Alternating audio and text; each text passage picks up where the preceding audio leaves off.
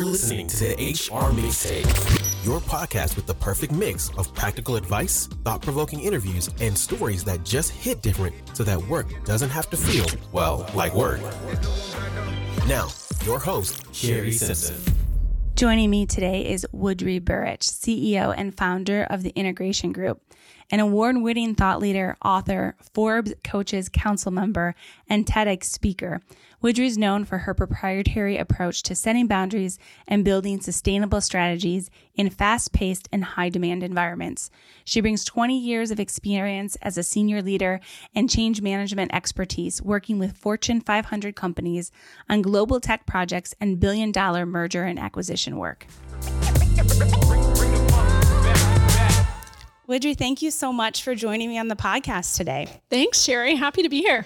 You are my first interview here at SHRM Inclusion, um, and I was so excited to have you and bring you on. And so let's kind of dig in right away. So, given your ever evolving hybrid world that we're all in, do you think that, you know, water cooler chats have simply been replaced by a series of, can you hear me? Or you on you are on mute moments. I feel like maybe we're in this space right now. I'm curious your perspective. Yeah, such a great question. So I think where we are is it's it's a challenge right? This whole Zoom virtual Teams meeting ongoing, whether it's Amazon Chime or whatever tool we're using, you know, we're kind of stuck in this perpetual, almost superficial transactional modes.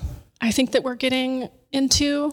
And we need to be intentional as leaders, as managers, as supervisors, and as team members, as well as organizations, to really have and cultivate intentional conversations, right? So that that very short transactional piece is not the norm.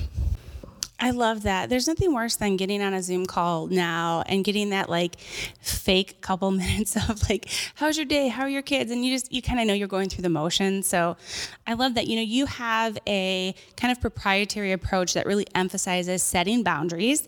So how do we strike that balance between I'm here for you 24 7 per se, um, or sorry, hey, I'm clocked out. Like, it, there's definitely been this switch, I think, as we've gone through the pandemic and coming out of it, or, you know, into an em- endemic, I'd rather say, is that I think a lot of people went into that 24 7 mode, and now we're trying to back out and to have boundaries. How do we how do we manage that? Yeah, totally. So one of the things that I find, and we see this with the research, right, is the vast majority of when we went home and we started working from home, we're working more hours right? All the research points to that. And we can see that with productivity. If we if we look at the productivity, our productivity by working at home is actually either the same or increased, right? Is many of the things that we're seeing in the organizations. I, I, believe Johnny mentioned that on the on one of the first days, or I can't remember who mentioned that. Um, but anyway, when we look at that, we can see it is hard for us to switch off. And so I think we really need to start looking at creating what we call cultures of permission, preemptive permission. Normalizing, right? I was just in a wonderful workshop on mental health initiatives in this space and, in how to support taking a break and honoring that within our teams. And there's there's an individual aspect that we have with work boundaries, but there's also an organizational structural workflow piece that we really need to start addressing that cultivates those cultures of permission that supports the individual to take a break that recognizes and identifies hey i noticed by the way Shari you worked until three o'clock this afternoon. Have you taken a break? Or the simplicity of you remember way back when when we were in school sometimes the teacher would let us out and they would they would say oh we're going to have an outside day today right? Why not have creativity meetings right? Not every single meeting can be this way but why not have meetings where there's no visuals on zoom there's no there's no on-site cameras? It's it's all we're taking walks during this. And we're going to have somebody's going to take notes. We can rotate turns, something along those lines to get some movement in our body and help our ergonomic shoulders and all the pain that we're taking from sitting at our desks all day, right?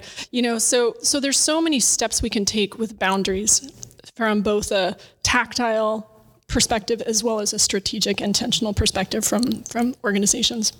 What do you say to those managers? And I, I am guilty of this, so I'm putting myself in the same category of those of us who have found a rhythm that maybe we do work at night, you know, maybe we're sitting down and we actually, you know, we kind of do those mundane reply to emails, some of that rote tasks that we have to do. We might do it in front of the TV, and we're sending these emails out eight o'clock, nine o'clock, 10 o'clock at night.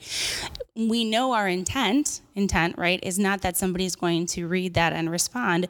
But let's be real, right? If you have employees, they might see that and think, I need to respond. Oh, Shari's working at 10 o'clock at night. Should I be working? The only way to advance in my company is if I show up this way. How do we coach those managers to realize the impact that they're having? So many ways, right? One, have the conversation. We need to have the conversations and we need to talk about the impact that our actions are having on others, especially if we hold leadership positions or positions of power. And utilizing delay delivery, we have the technology, right? Utilizing de- delay delivery whenever possible. However, I have talked, I remember a CEO mentioned to me one time that they did that, they did delay delivery until Monday morning at eight o'clock, but then they got a slew of emails back and they said, oh, this doesn't work. I said, okay, great. You know, it's good to recognize, right? We have, so sometimes we need to adapt it. We need to recognize that. But I think really having and cultivating conversations within the teams and having expectations.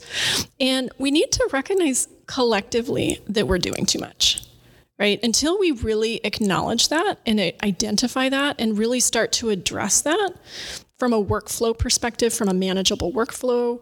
Um, when we look at manageable workflows, when we look at people who are consistently working 55 plus hour weeks, and we look at the International Labor Organization who says excessively long workers hours are 48 hours or more per week, and the average US worker works 49 hours per week per Gallup from 2014. And since we've had the pandemic, they say on average we're working two to three hours more per day. So we really have to work work on identifying that we have a problem in our work worlds.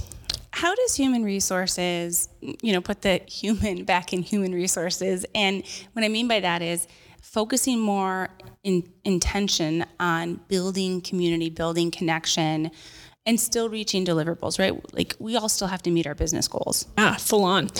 So the first piece is I believe people need to process and slow down a little bit, especially with the advent of AI, right? We need to start cultivating and honoring strategic space in our work environments or focus time. I have had different clients call it different things focus time, strategic space, thinking time. It is very rare for us as individuals to have uninterrupted work time right? Between we were talking about it before, right? Whether you look at Teams or whether or not look at Slack channels or whether or not you look at, you know, Teams channels or you know little instant messages or who knows, maybe some of us have two cell phones, right? That's not uncommon, especially in leadership positions, two, sometimes three cell phones, right? So with all of this bombardment and all of this interruption, how can we support workflows that honor focus time so that we can have some of that downtime and quiet space is really what we need. Quiet space to just think strategically and creatively. And then that is going to foster that inner connection that we have with ourselves, support and solidify that emotional regulation that we sometimes need in conflict oriented situations, and or just the ability to be present with someone versus that transactional conversation we spoke about a little bit before, right? How do I connect in? I connect in by connecting inside me first. I connect with you because I'm connected here. And there's really only two ways to get that right time and space.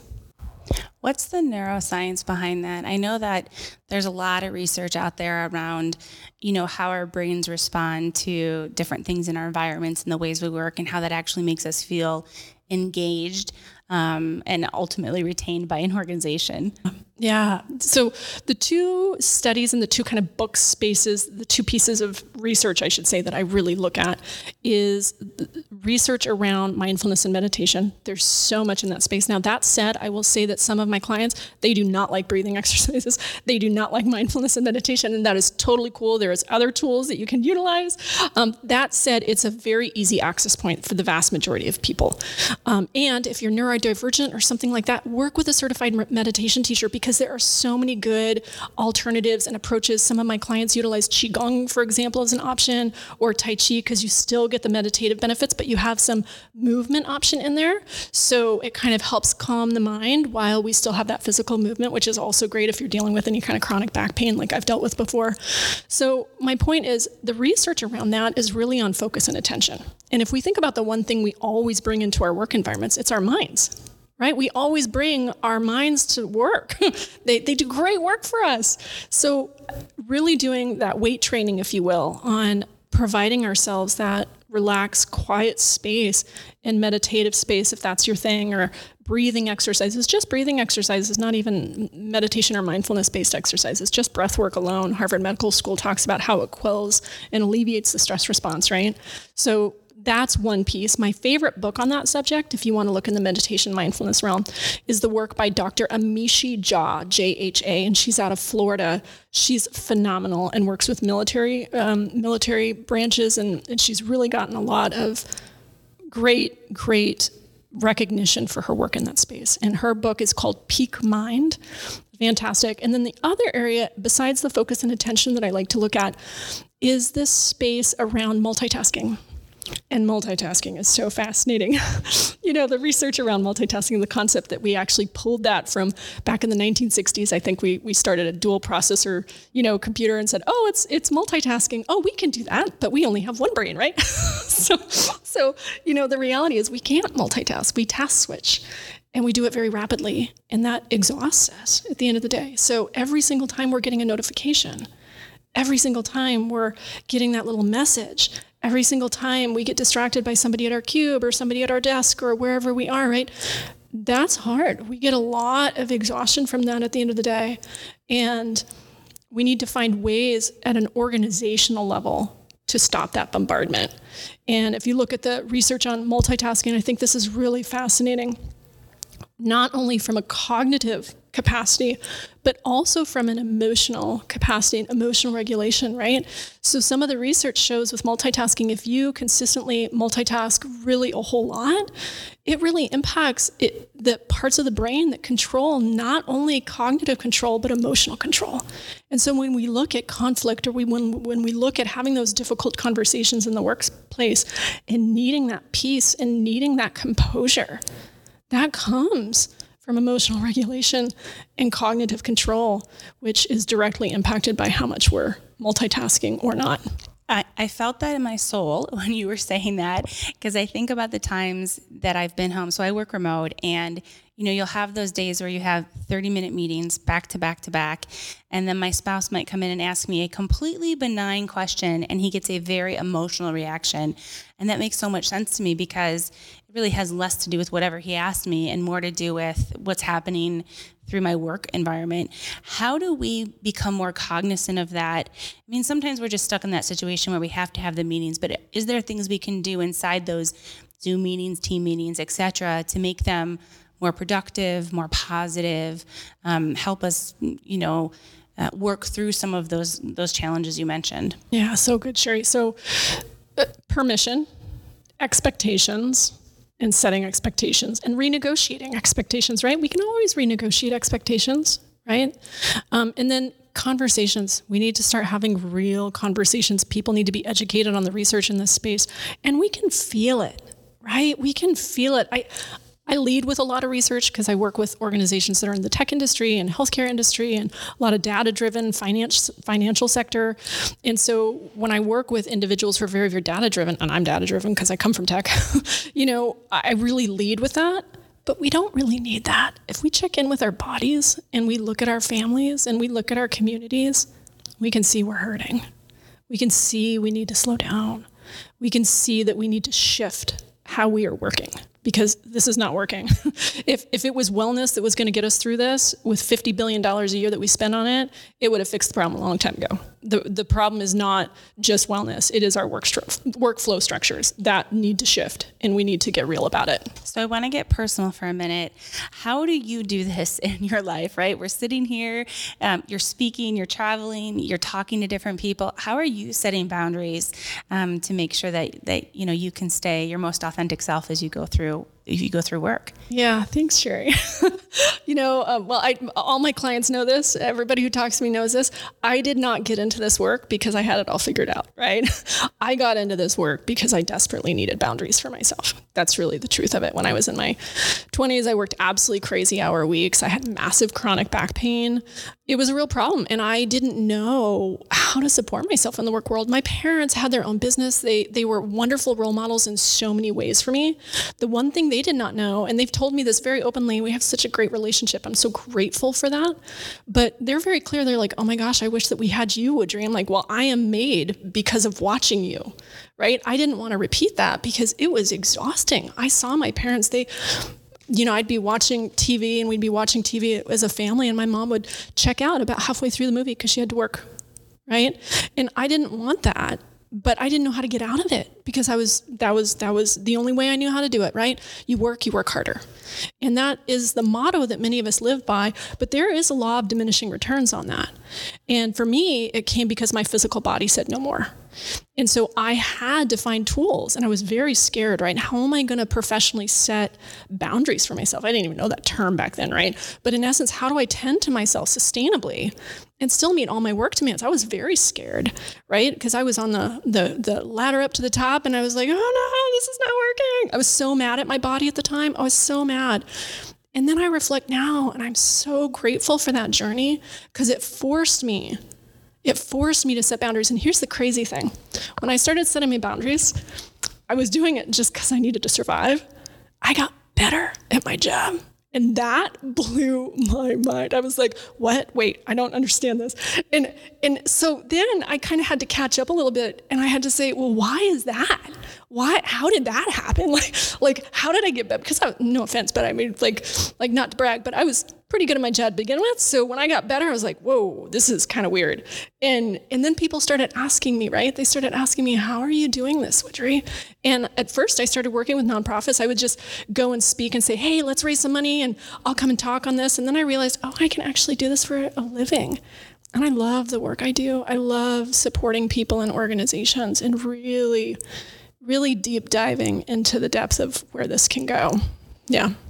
So as we wrap our conversation, and if I gave you a you know a crystal ball for time, how do you see the next uh, five years? And maybe that's a little dramatic. I don't know that we talk in five years anymore, but you know, how do you see the future dynamics of connection and engagement really evolving in the workplace, especially with the advancements in tech and shifting in work paradigms? Some of the things we've talked about.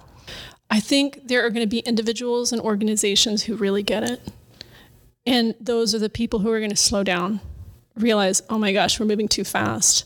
Because the reality is, our decisions can come quickly, but it doesn't mean that that's the right decision. And until we start slowing ourselves down enough to recognize the impact that we are having on others, intention and impact, you know, we need some space to really see and witness what we're doing.